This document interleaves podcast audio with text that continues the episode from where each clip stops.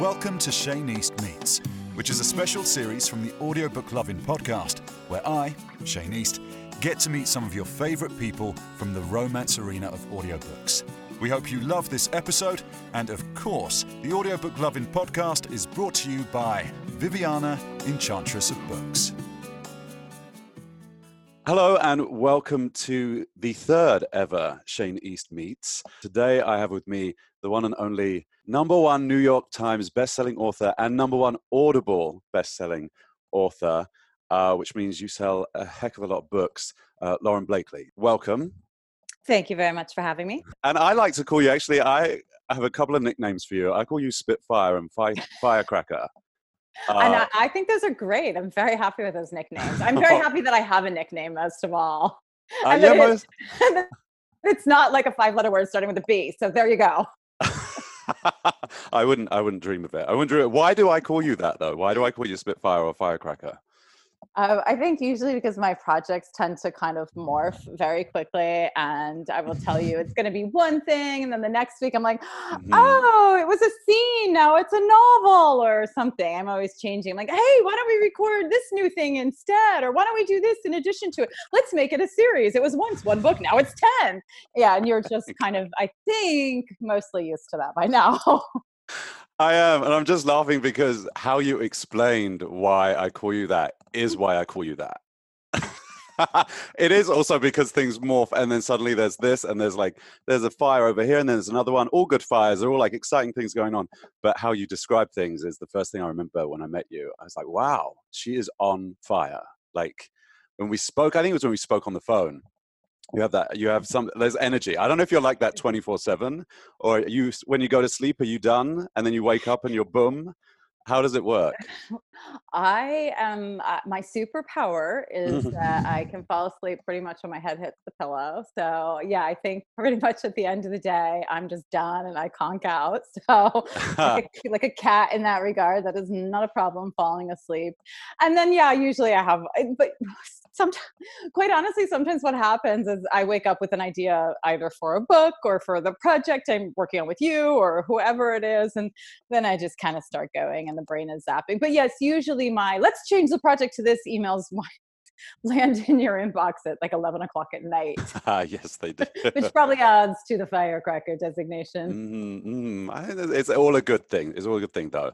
Um, and I wanted to start actually with a bit of trivia because you, I mentioned this with Ava Harrison, and she said to me about plotters and pantsers, and I was like, "What on earth is a pantser?"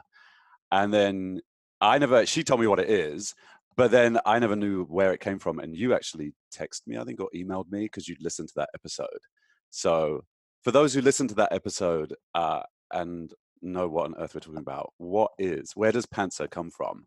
So the term pantser, which is how writers usually describe their writing process, either plotting or pantsing, comes from the saying, which I, is probably more of an American saying, fly by the seat of your pants, which I then looked up because I knew that it was from there. I thought, well, where does that actually come from? And it seems like it's a term that originated when aviation began. It's kind of in reference to flying without instrumentation, which really, I think, it, it perfectly describes the process of writing a lot of books, especially if you're a pantser.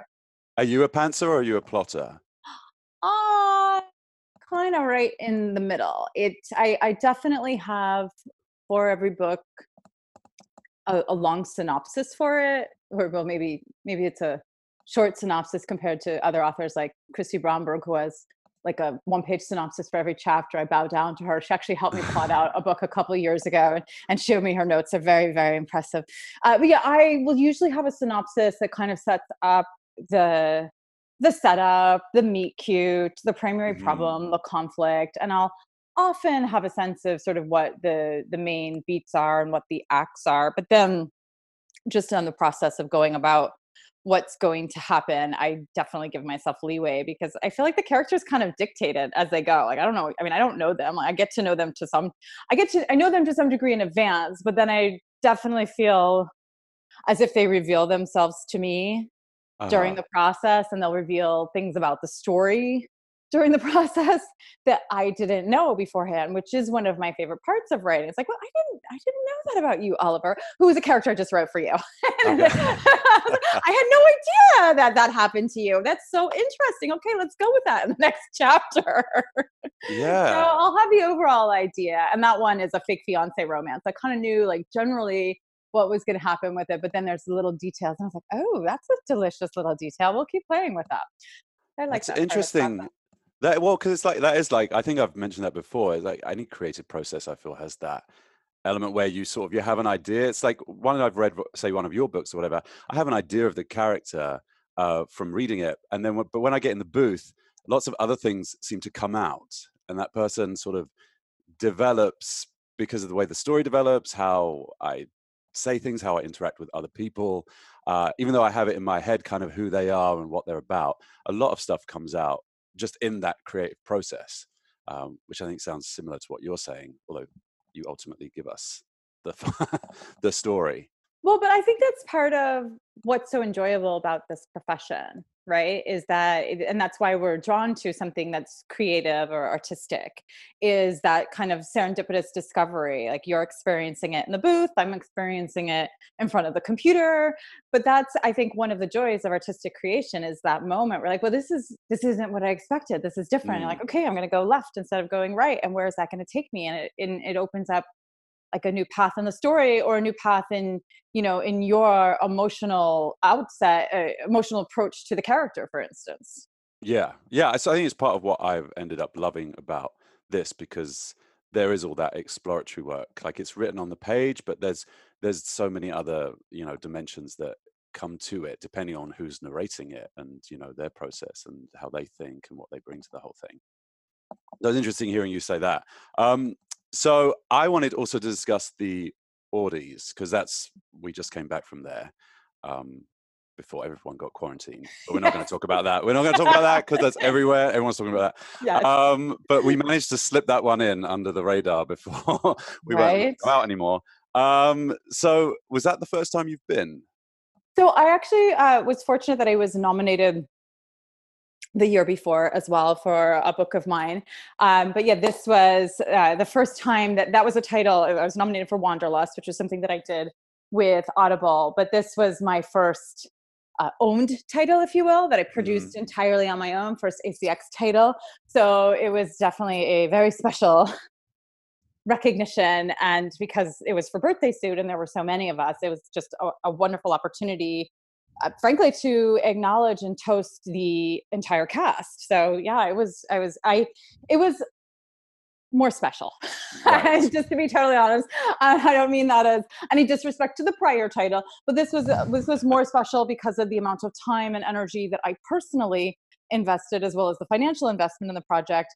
Um, but also it had been a goal of mine for so long to do a full cast production. So to see it recognized and to see it recognized in the audio drama category especially was, was honestly a career highlight. It was incredibly gratifying. And it was one of those things that i had hoped for. And once uh-huh. you hope for something so deeply it doesn't really always happen in the way that you imagine. So i had kind of hoped for it when i started the production of it and then once i heard it oh my god this audiobook's incredible and then you think well there's no way it can actually fulfill these particular dreams of being nominated for an award which is so capricious and completely out of my control so for so many reasons it was incredibly gratifying when I mean our category was amazing. We were up against Billy Crystal and Kevin Kline and Andrew Garfield and the Pulitzer Prize winning play Angels in America, mm-hmm. which is the one mm-hmm. that took home the prize, which is just an absolutely gorgeous, gorgeous uh, story. And I, you know, figured that would win, and I'm sure it deserved yeah. to so yeah, it was, re- and Jim Dale eh, with with Puss in Boots. So yeah, it was really incredible to be in that sort of company and to be able to uh, bring you guys there. It was, I think, yeah, and I don't think, uh, I think we were the only non uh fa- so like worldwide you know what i mean? Like eh, actor famous kind of people. We were all, all of us on it were you know actors yes. narrators uh and then all these big flashy names kept popping up all around us. So uh it was very impressive to be in there and well deserved i think because that was great really great production um and hats off to you. And I should just explain for anyone who's listening who doesn't know the Audies, it's basically the Oscars of audiobooks. So each year, publishers and authors put forward, you know, some of their favorite projects uh, in all different categories from best male, best female, best humor, best drama. Uh, runs through a whole lot. And we have a whole evening and everyone drinks champagne and sees who wins, right? Um, and that's where we were. Uh, and yes, you very kindly took a bunch of us uh, out there um, to New York uh, to do the award thing. So uh, that was wonderful. But you also had to present, didn't you?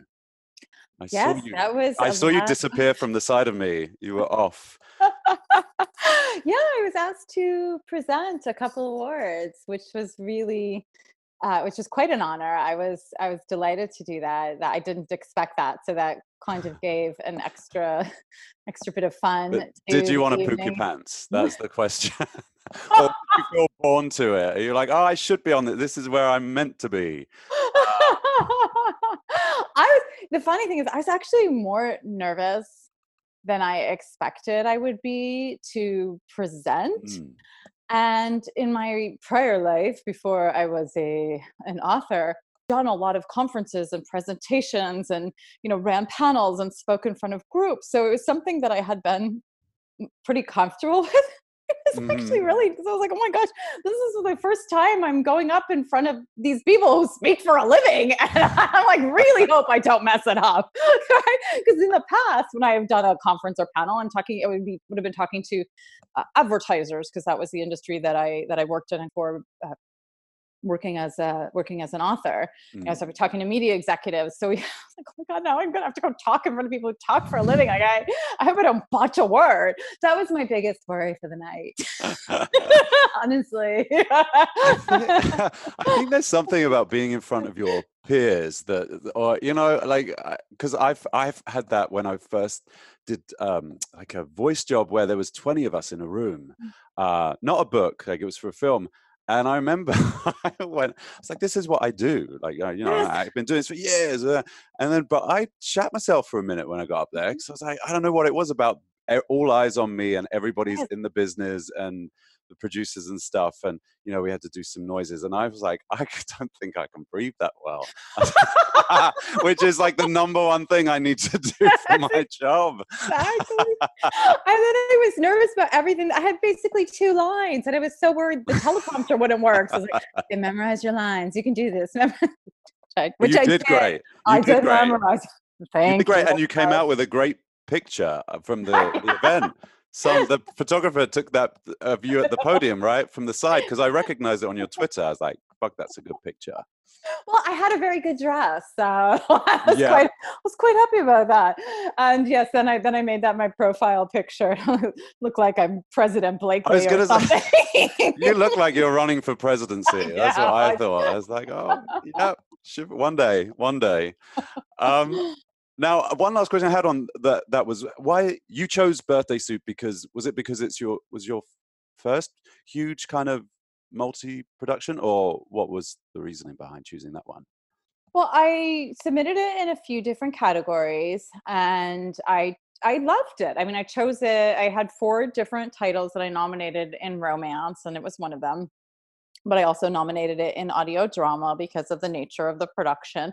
And then I also nominated it in best book of the year, which I did not expect it, I, that I did it, but I only did it to like make a point and draw attention to it. Like I knew it uh-huh. wasn't going to be nominated for best audio book of the year, but I wanted to actually write up and explain everything I had done for it because I just wanted the APAs to be aware of the things that independent authors could do and that they will do in certain cases for certain books.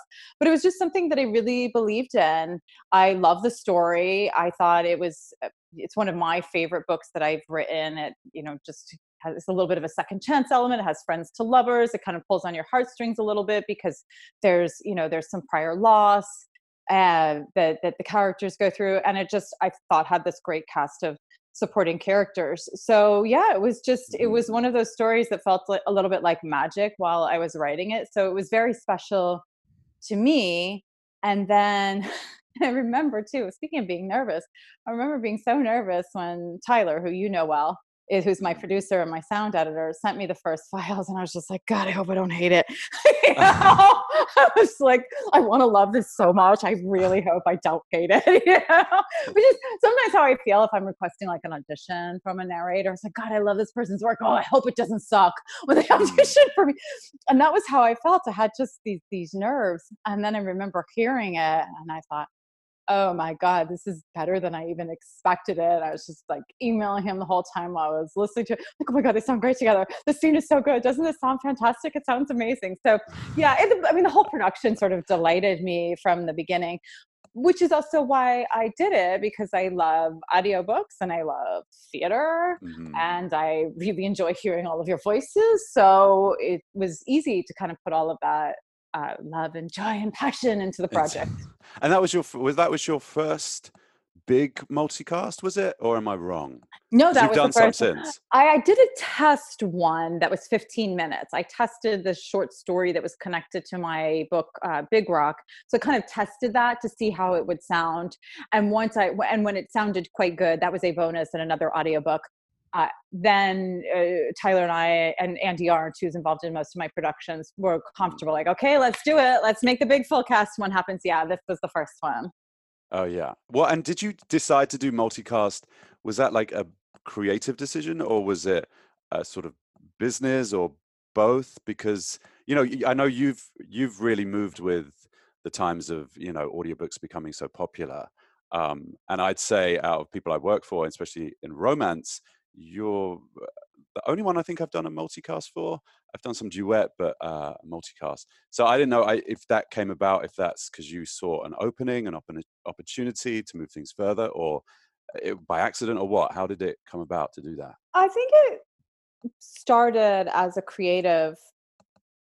I don't even want to say exercise, but more of a creative desire I had listened to a few multicast productions. I had listened to a production of Murder on the Orient Express. It was a, uh, a slightly adapted version for multicast, and I think Tom Conti. To check that, look that mm-hmm. up on Audible. I think he was the lead actor in it, but there was really a fantastic cast. It, it sounded terrific and and that was one of the ones that I listened to. There was also another one that was it's a very quirky type of book, but Paul Rudd had had been in it. It was sort of like this two hour thing that had to do with uh, like the story of Albert Einstein's life. These were things that I was listening to to kind of see how it sounded. Mm. Uh, and there was another Audible original that was a sci-fi type of thing, which isn't normally a genre that I listen to, but I I had listened to all of those in advance to see how they sounded, and I just responded to them and connected to them as a, a spectator, as an audience member. And I thought, well, this is kind of a dream of kind of a dream of mine. It's sort I, I mean, look, it all stems from my love of theater. I, I love musical theater, especially. That's kind of my you know sort of like besides my dogs and my family but something that's like purely mine like great pleasure in life right is musical theater mm-hmm. this book is obviously not a musical but it's something that i really truly enjoyed my whole life since i started going since i went to you know to um, Fiddler on the Roof when I was 10, Candlestick Playhouse. Dad took me, loved it. And this was sort of my chance. I'm like, okay, well, I'm not an actor. I did dabble in that a little bit after college. Not for me. Um, I very much enjoy writing and controlling things. So kind of being in charge and writing yeah, it better. No control was, as an actor. no control at all as an actor. And I want all the control. so it sort of marries all of these things that I that I love from a business point of view, but especially from a creative point of view. So I knew it was going to be a bit of a risk, but it was something that I really wanted to do, and it paid off. So yeah you know, we did a it's, few more. Yeah, it's yeah, we yeah we have we have. Um, but yeah, you you were the first uh, romance one, I think. I mean, that, I don't know. Maybe there are other multicasts um, like Audible, or but you're the only independent person I think that I know who's who's so. done one. Amy Daws has done some. She done did some. one with yeah, she did one with four actors. I know that Audible has since done one. I think it's uh, AI. I'm, I'm, probably not getting the title exactly right. I think it's it's either AI or has AI in the title. Mindy Kaling had a small part yeah. in it, but it was one that they. But yes, that was produced by Audible, and there certainly are the duet productions. But yeah, I don't think there are a lot of people not to the number of people that you've involved in it. So it, it's great because yeah, because it's only been publishers I've worked with so far that started doing that some years back. Um, like you said, maybe with more celebrities or, but also just certain books they started to dabble with it, um, and it's obviously taken off. So. And then we had instant gratification together. We did, which was which I loved doing that. Uh, I was exhausted, uh, but I loved doing it. It really was. Um, that was great. What was it about romance then that kind of brought you over to the the darker side? I I mean I love I love romance. I I love romantic comedies, watching them. I've always enjoyed reading stories that are, are either straight up romance or have a romantic aspect to them. Uh, I especially love comedy. So, yeah, it was sort of an, a natural fit for me. It was what I always wanted to write. And I like writing something people can escape into. I really truly enjoy sort of presenting.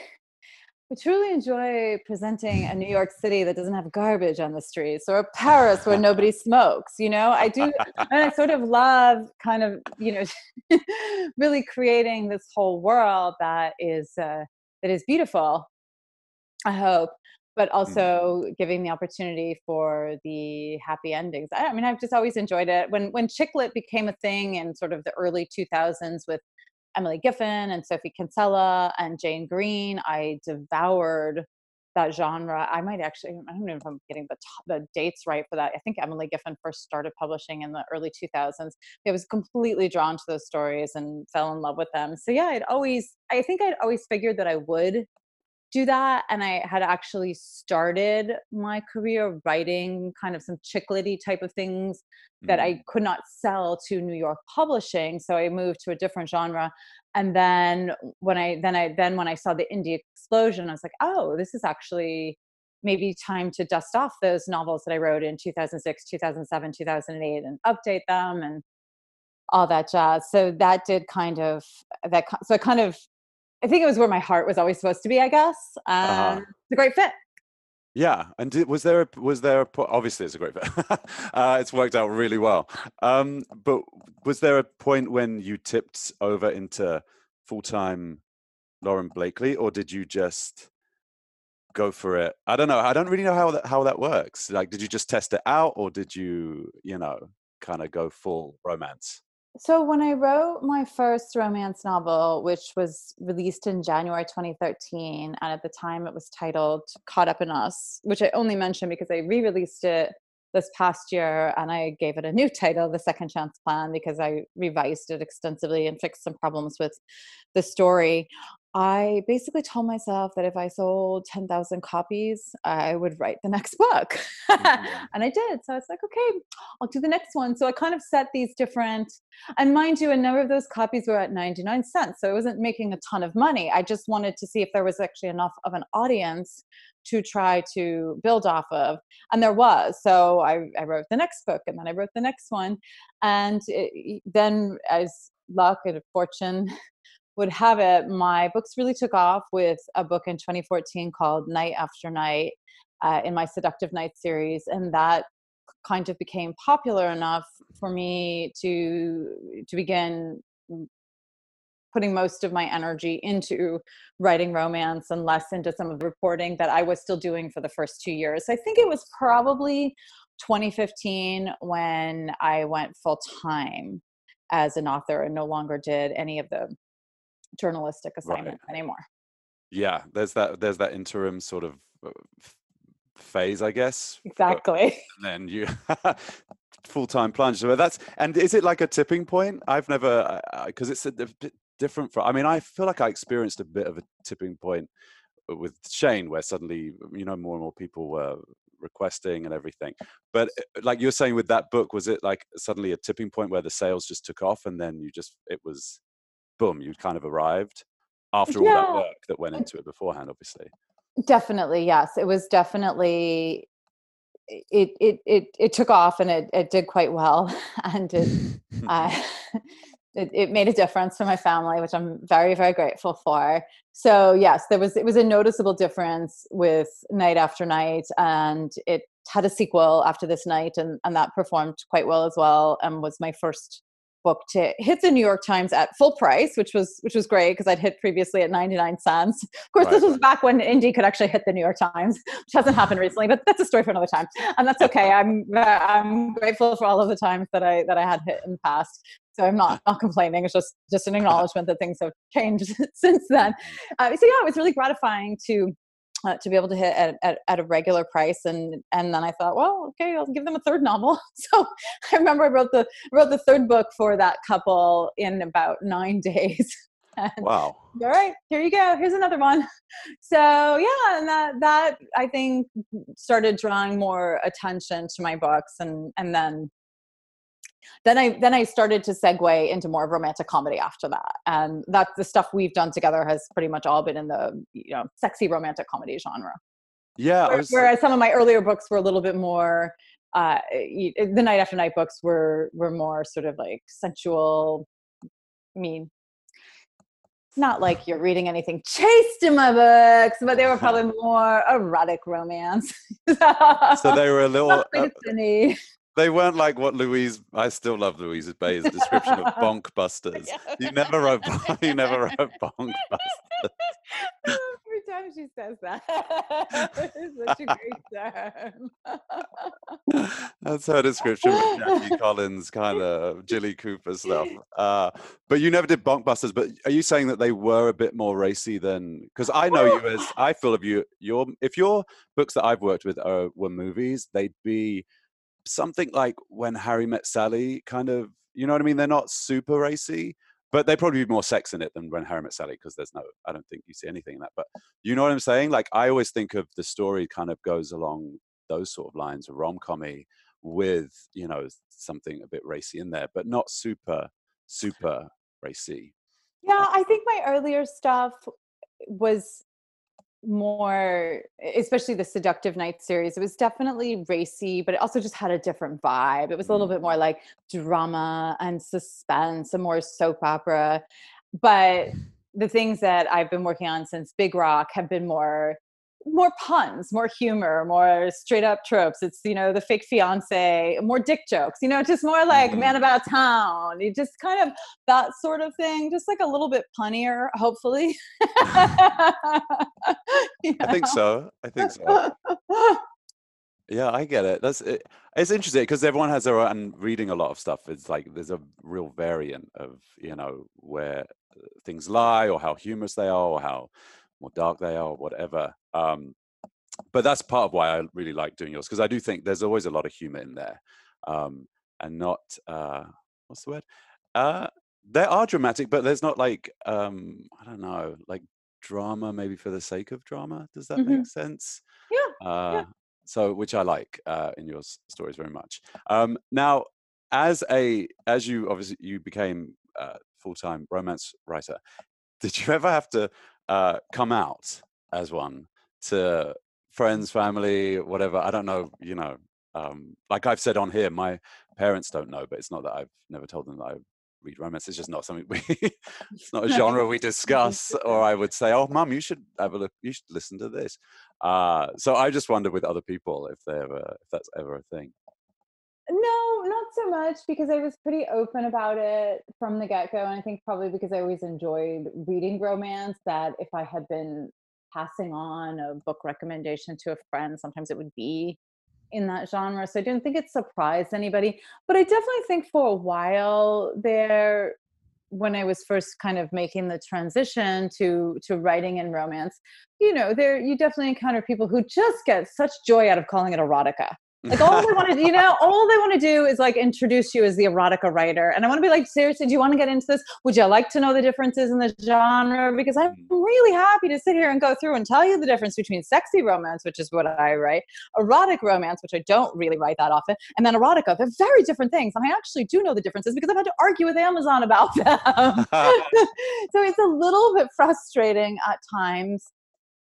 But I think it's just that's how society is. There is that sort of like, oh, that, oh my gosh, she's writing about sex, right? Uh, yeah. My family is incredibly supportive. I mean, my children, I think, they're teenagers, still find it kind of amusing. Funny story. My son, who's now in college, went to an all boys high school and was right when Big Rock came out. I don't know if you know what the first line of Big Rock is, but you should read it. People will enjoy hearing it from your voice much, much more than much more than mine. I'll give you I'll give you the line, Shane. Would you like to say it? Okay, go on. My dick is fucking awesome. say it for the ladies. Come on. My dick is fucking awesome. There you go. It's gonna be everyone's ringtone now. anyway, so when his friends found out his mom wrote Racy Romance and they looked that up, oh my god, they just kept saying that line to him over and over. oh, so we had a blast and we started my husband and I are kind of jesters. We started calling our son Little Rock. Like, what are you doing? oh. How you doing, Little Rock? How did he take to that? one? He has a very thick skin, which I think he has to, being our son. I was going to say probably. probably. he definitely has to. So, yeah, I think it was actually. uh, I don't. He dealt with it pretty well, and I think if you have the resilience to go to an all boys school, you have to be used to that sort of. Yeah. not that sort, but really probably any sort of joking and ribbing. So it, it was it was sort of his hazing, if you will. Yeah, I mean, any chance boys we get at that age to take the piss out of each other, it's just free for all. So you know that's that sort of thing is gold. dust. Built his character. Yeah, he is a strong, resilient man. Uh, he probably shouldn't say the word dick and doesn't care. Yeah, it's great. I have trained him to be able to say that. Yeah. no hang-ups, all good. Um, but it's true. People, I think people. I've said that on this podcast before. People gravitate towards the. My friends gravitate towards saying that immediately if they introduce me. That you know. Uh, yeah, and they call it like erotic or whatever. And Yeah. I'm like, yeah, no, no, there's a lot of there's a lot of variants. There's a ton of stuff. There's all things going on, but they like to hone in on that. But I guess that's human nature, isn't it? If you especially you're outside of so. it, it's like sex and titillation. It's like, oh. um, And you want to say, I bet it's on your Kindle or your Audible app, right? mhm. Well, I still say the the one where they put it on at a party. I, I did. I wasn't that happy about for a second. Suddenly heard myself talking about her this and that, and Yeah, Whoa, it's getting hot in here. Mm, mm, yeah, what the fuck? Uh, anyway, so now going back to um, some books and stuff. Um, what you've described yourself to me as, I want to ask you about this, uh, a fussy bee uh, when it comes to accents. you said this to me the other day on a text because I also know because Louise, I've said Louise Bay, she specifically will tell me not to do any regional accents.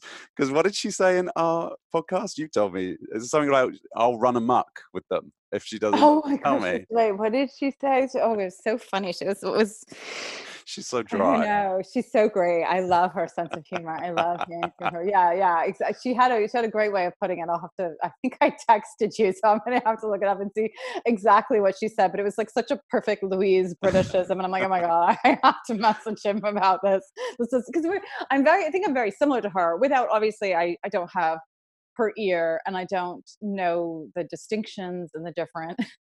British accents, as, as, mm-hmm. as you have learned, sometimes I think I want something, and I'm like, oh wait, actually I don't but I do know what I like and what I don't like. And I don't really, for at least for my characters, I really don't like, as, as you know, I've like beaten you down with this don't do posh ever. I think it sounds like your Randy uncle. You know, I think if there's something that's like super posh and we're getting to the sexy scenes and he keeps saying like something really naughty, I feel like it's like, someone's Randy uncle saying these really naughty things.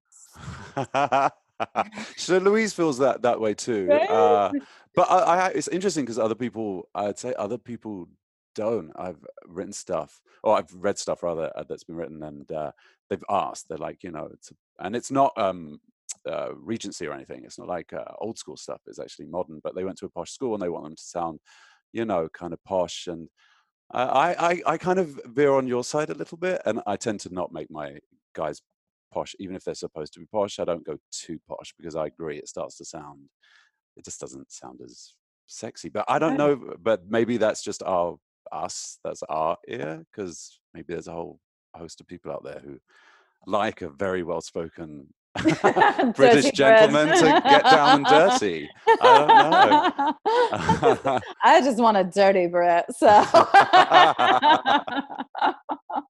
but I guess your writing as well is always we've discussed it is a lot more. Uh, it's very modern and stuff, so it lends itself to like a, a modern British chap as opposed to someone who sounds like they popped out of Eton. Uh, well, and I remember when I sent you the prologue to Instant Gratification, and you had uh, you had I think recently finished something for Laurelin Paige, who I adore, and she, I don't think she writes posh so much, but no. we she writes a, a darker type of romance. She writes mm. these kind of like very alpha controlling men, and I was listening to that book. I, I think it was um, Sweet Liar, and really really enjoying it. And then you sent me back the instant gratification prologue and i was like oh my god there's like two different shanice which is great. That's what i wanted because i didn't yeah i didn't want you to sound like that type of hero because it was just it was different. He was living in london. He was very wealthy. He was a media executive. And i'm like i want you to be just like like this guy in New York City who happens yeah. to be British, right? Like that's kind of what I want. And you got it right away but I think it was also written. Yeah, that, that's how I write, you know, and that that's the type of guys that that that I write. I think with instant gratification, I'm not going to say it was like the British Big Rock. It's not, but it's like that type of guy. It's just the guy in the city, and that's uh, that's what I was trying to capture. And you sort of knew exactly what kind of tone to give it and how to play it, so that he sounded exactly exactly the way you sounded in my head when I was writing it. this is perfect. Thank you very much. You're welcome. Thank God. Thank God it all worked out. Worked out great for me too. Um, yeah, no, Laurelin stuff is uh, yeah, definitely darker, and I guess sometimes it, it lends itself when characters maybe are a little bit older, uh, uh, and you know a little bit more that way. But I always feel that if I have to be posh, then I tend to make sure my voice is quite uh, what's the word? Domineering, maybe. Yeah. Tend to drop a little bit and get a little bit more gruff, uh, so it takes the edge off the poshness. But who knows? Anyway, one question I had for you also is because you have, I have been privileged to work with you a lot now. Um, you seem to have a lot of fingers in a lot of pies. Um, which isn't an innuendo, um, but you do because there'll be like emails coming about stuff how, how do you even start a series and do you always have a few on the go? Wow that's a good question. I i find that well okay so we have a couple projects coming up that are sort of part of a series Mm-hmm. But I think what usually and I and I, I can I can get into their names in, in, in a few minutes. But I think what sometimes happens is there will be a side character who kind of pops up, which goes back to the earlier things we were talking about with serendipity, that all of a sudden a, a, side character will pop up or an idea will come from some other place. And then suddenly I'm going in that direction as well, and maybe adding a third book or maybe doing a, a spin-off to something just kind of kind of depending on how it all plays out and and what the characters reveal about themselves i will generally when i'm doing a rom-com i find that that my readers and my listeners they do sort of like them to come in threes if that's possible like in mm. a nice sort of like three book or you know series of standalones works pretty well for my listeners so generally there will be some connectedness to them even though they're pretty much almost always standalones but i'll usually send people into you know into the next book in the series. But then we've also been working on some things because you're on a re-record that i'm doing which we can talk a little bit about that if you want. Mm-hmm. so yeah, which is why which is one of the reasons we have so many projects going on right now. I see yeah but do you? Uh, but we'll talk about uh, what we're what we're working on in sec. But are you? But do you swap between the two? That's one thing. I'm like, uh, would you have something going on and then like you'll work on that for a bit in the morning and then maybe in the afternoon you're on another project, or is that a mind fuck? Do you kind of? I really prefer to just do one book at a time. It's better, I think, for my brain and my creativity and it's just generally my preference to kind of stay in one story I recently finished that a book that you and Andi are doing, Dear Sexy Ex Boyfriend, but I was also working on another book at the same time. And that was kind of definitely a little bit of you know feeling a little schizophrenic a little bit like i was all over the place because i would work on work on this one book during the day and then i would have ideas for another book and they would come at night and i'd wake up in the middle of the night and like write a scene on my phone or something. So it definitely it got a little crazy uh, at times and i sort of had to and i was i was I loved your sexy ex-boyfriend and I was also grateful when I finished it so that I could kind of just dive back into this other story and just really focus on finishing that one because i think i do better when i can when i can just maybe write 4000 words a day in one story instead of trying to do 2000 a piece in each one and especially because i just want to keep each voice separate and unique and distinct. So it's it's much easier for me. Other writers can probably straddle that more easily. It's easier for me to kind of keep each voice separate and distinct if i'm just staying in one story at the moment and then moving on to the next one. But you can't control the muse shane. Sometimes she just appears and you have to honor her and serve her. That is your duty as a creator. Fine muse. You're keeping me very busy lately but i will listen to you. What can you do right? You just say what thank you, you. you're like thank it's... you for giving me this idea. I, I feel blessed to be able to write it but it's I, I I feel you on the on this side of the fence as well. It's like I've had to sometimes swap between projects and do a bit of this and a bit of that, and I don't. And I that's my least mm. preferable way of doing it. Like I like the same. It's kind of I like to stay in this that one book, like and perform that book. Um, but you know, sometimes it does. It comes that you have to be preparing something else, and then you're going and recording that one and then you know they're all over the place but and keeping them separate gets a little bit of a head fuck so it's nice when they're not doing that and you can concentrate on the one thing. But you're also i think you're you're writing stuff but then you're also always planning other stuff right? So you might be creatively writing one thing but there's other stuff kicking off that you're planning or is that just at the minute? Because there's a lot of planning going on. Well i also know i have to book my favorite narrators in advance so mm. i sort of have to think ahead.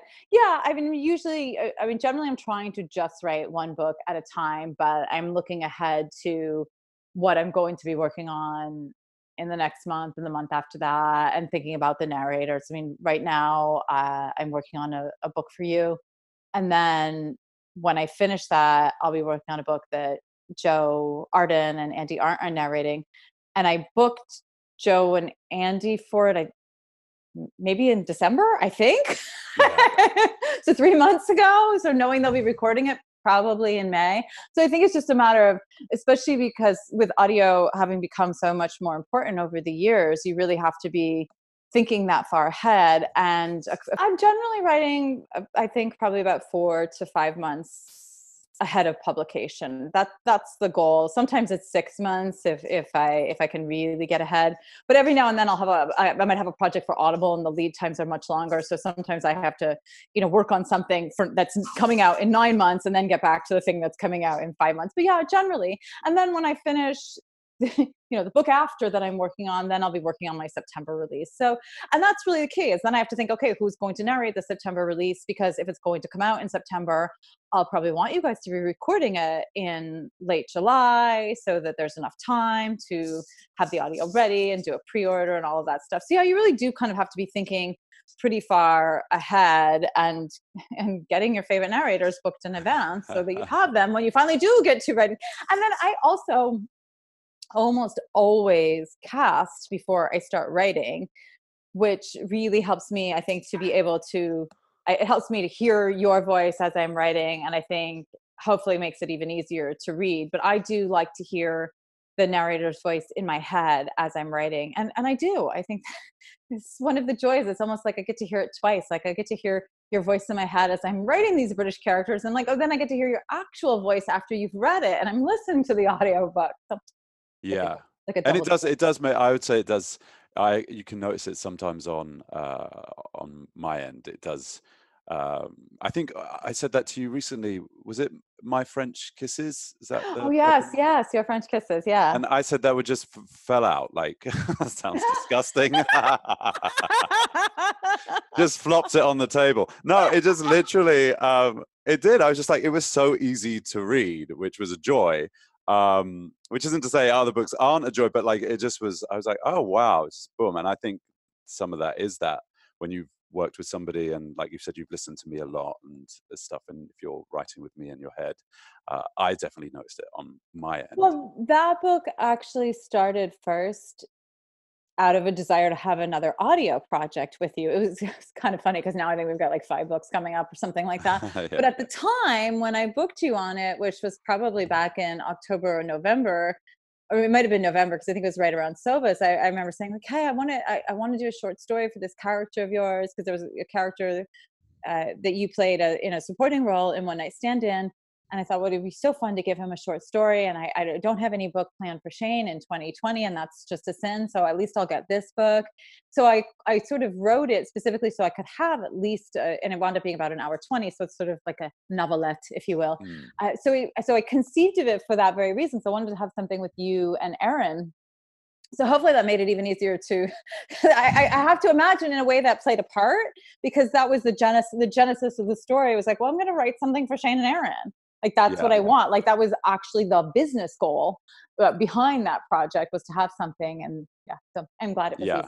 no it did it did it was really enjoyable and it, it did it and I, yeah and it was it's that kind of character that i guess also we've spoke about a lot you know that kind of more of a london lad and stuff it just and uh, i found it yeah i really slotted straight into that and really enjoyed and it. And erin is such an interesting creative person because she and i were speaking at sovas as well and she's a playwright in addition to being a narrator but we were talking about stories that don't need to be as long. Like I kind of knew it would take place mostly in one day in Paris, and you know, then there's a few months of them trying to find each other and all of that. Mm-hmm. But that it wasn't designed to be um, this roller coaster with lots of ups and downs. That it was sort of designed to be like just this flash of a type of story, like a firecracker. It bursts and it's bright and beautiful, and then it fades. And it went back to the firecracker analogy. but that like some stories are like that. Like it didn't have to be uh, it, it, didn't have to be a novel, but this, but the, the story could be told in 12,000 words. And it was really interesting to talk to Erin as well while I was in the process of writing it and kind of have that whole sort of like idea of like a flash of a story and a firecracker while I was writing it. So yeah, I think you both were sort of influential and how and how it all how it all came together. My muses. a firecracker story. I like that.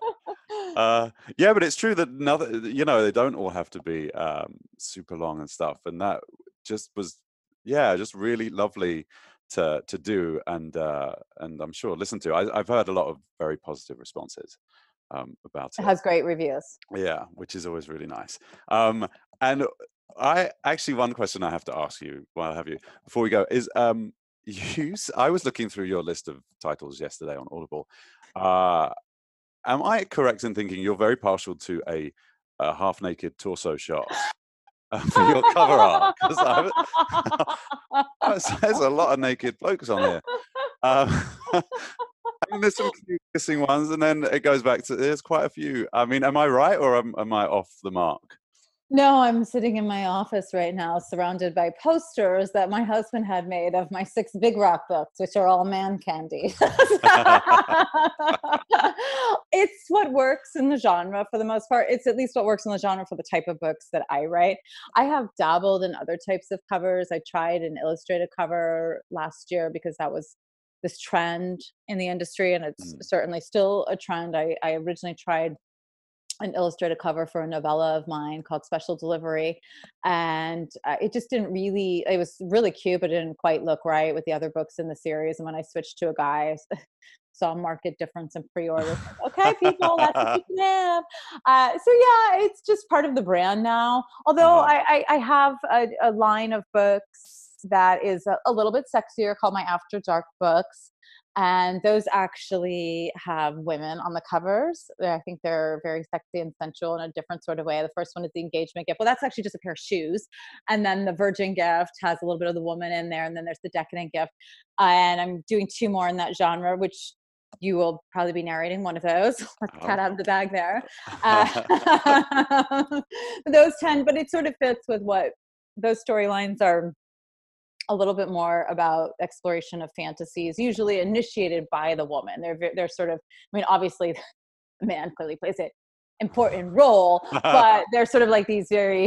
it's all about the the the storylines. Really are focused on the heroines uh, exploring whatever their sexual fantasies are and kind of having that freedom and finding the hero that is willing to try the different things that they want to try. So that's why uh-huh. those skew a little bit more feminine on the covers. But yeah, uh, half naked hot guys are great. Oh, okay. Sex sells if it's uh, great.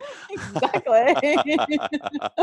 but is your uh, just asking you because I didn't know about that? Is your other after dark line is it under Lauren Blakely or do you change it no i do yeah i do those as as as lauren blakely. I just branded them a little bit differently because the first book in that line and i didn't know if i was going to write more but it was actually sort of a surprise hit uh, last summer. It was called the engagement gift and it was a, a menage story. It was the first time i had it was male female male Mm-hmm. Uh, uh, which means the guys don't touch.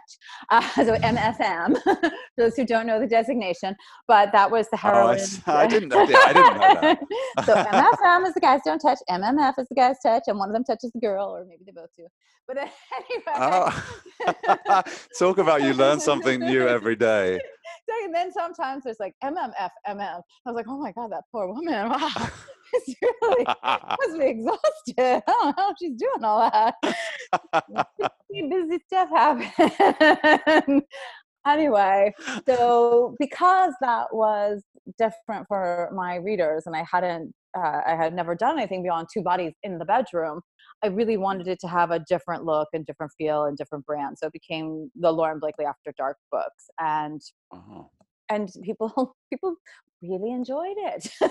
like, oh, okay, there's Lily taking them both at the same time. Go, Lily. like, Lauren, when's the next one? Okay, I'll write you another one. but, they, but they're fun. They're fun to write because it's a different sort of approach. I'm not like as tied into tropes per se because yeah. those really are more there's a story but but it really is rooted in uh, sort of the exploration of these fantasies and and what that does to either the couple if they're already together or people who are coming together or whatever it might be. So do you find yeah, it, is that a does that cross over with your you know i mean more mainstay maybe what i've done with you that kind of work?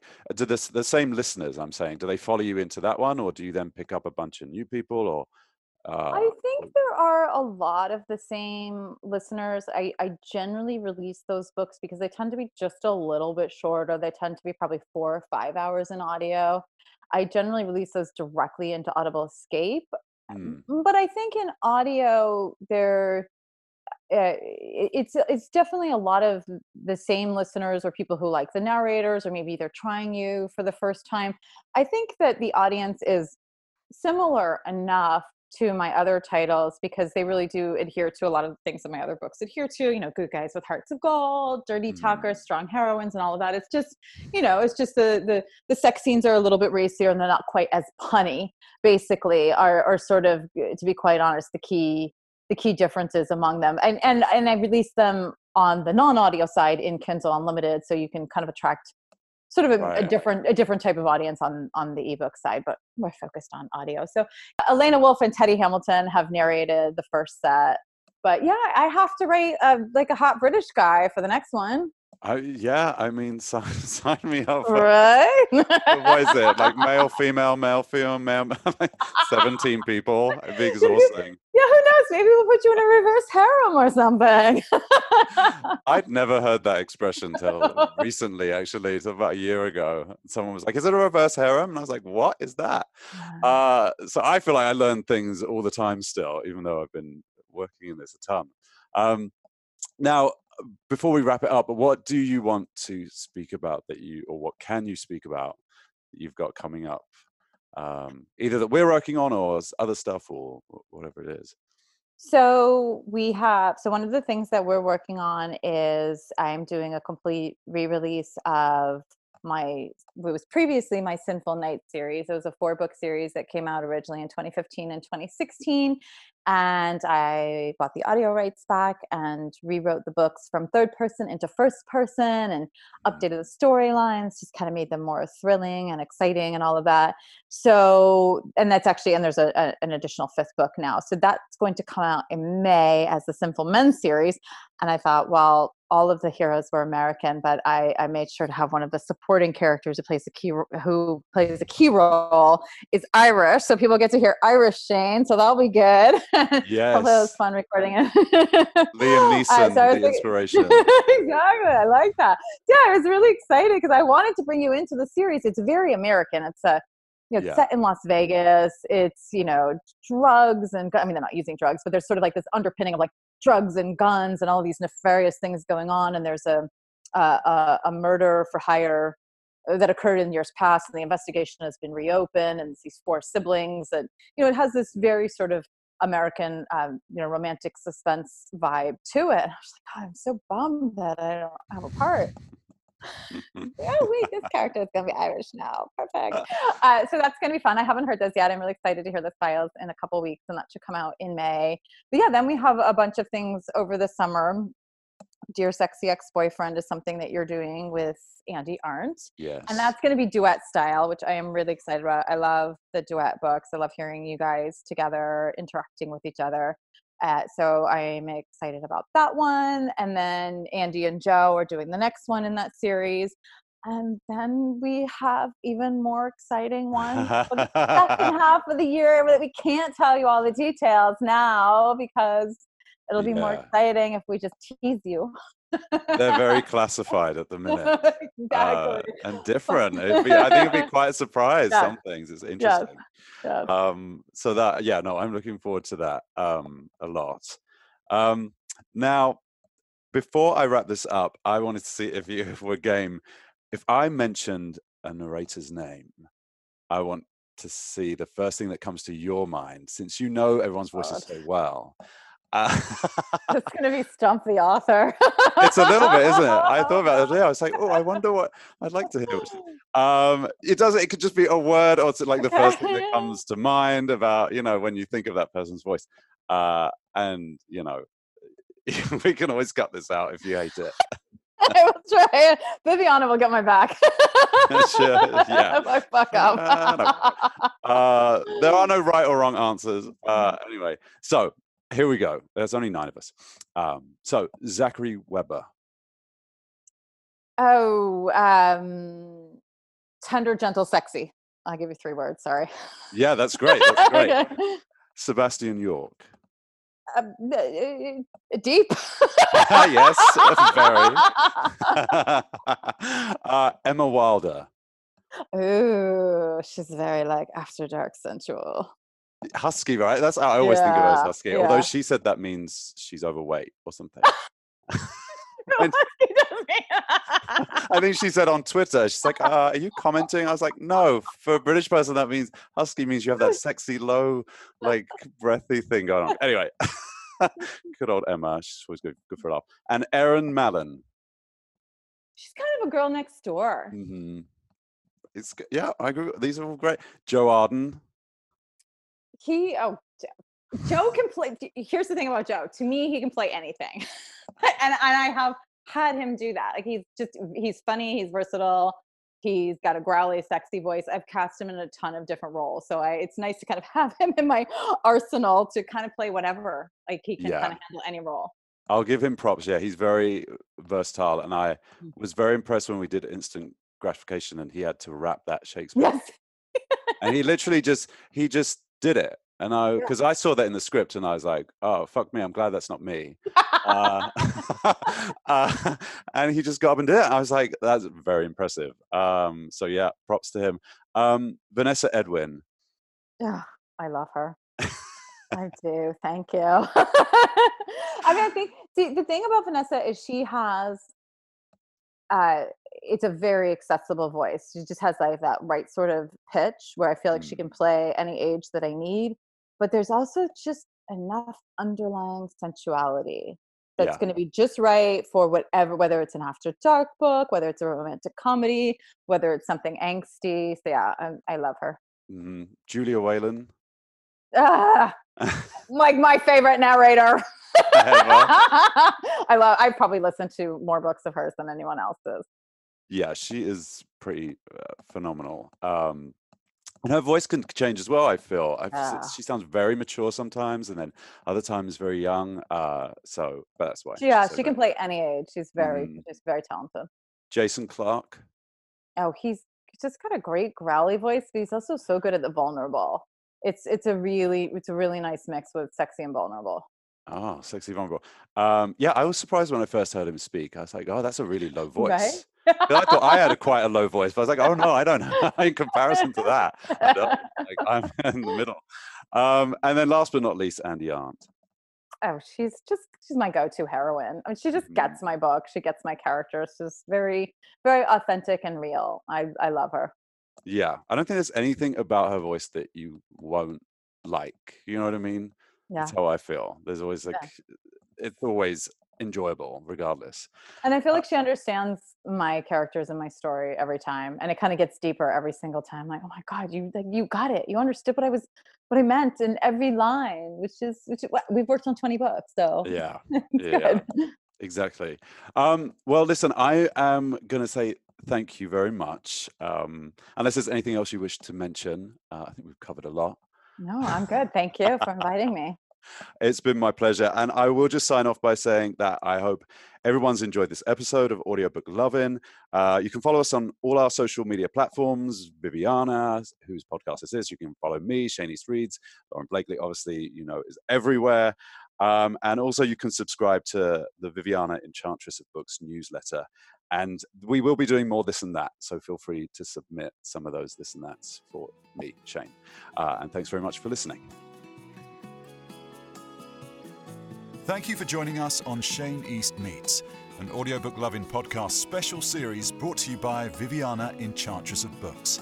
For links and more info about today's episode or the audiobook loving series, visit vivianaenchantressofbooks.com. And please consider leaving a review wherever you listen to the podcast if, and I really hope you did, you enjoyed today's episode.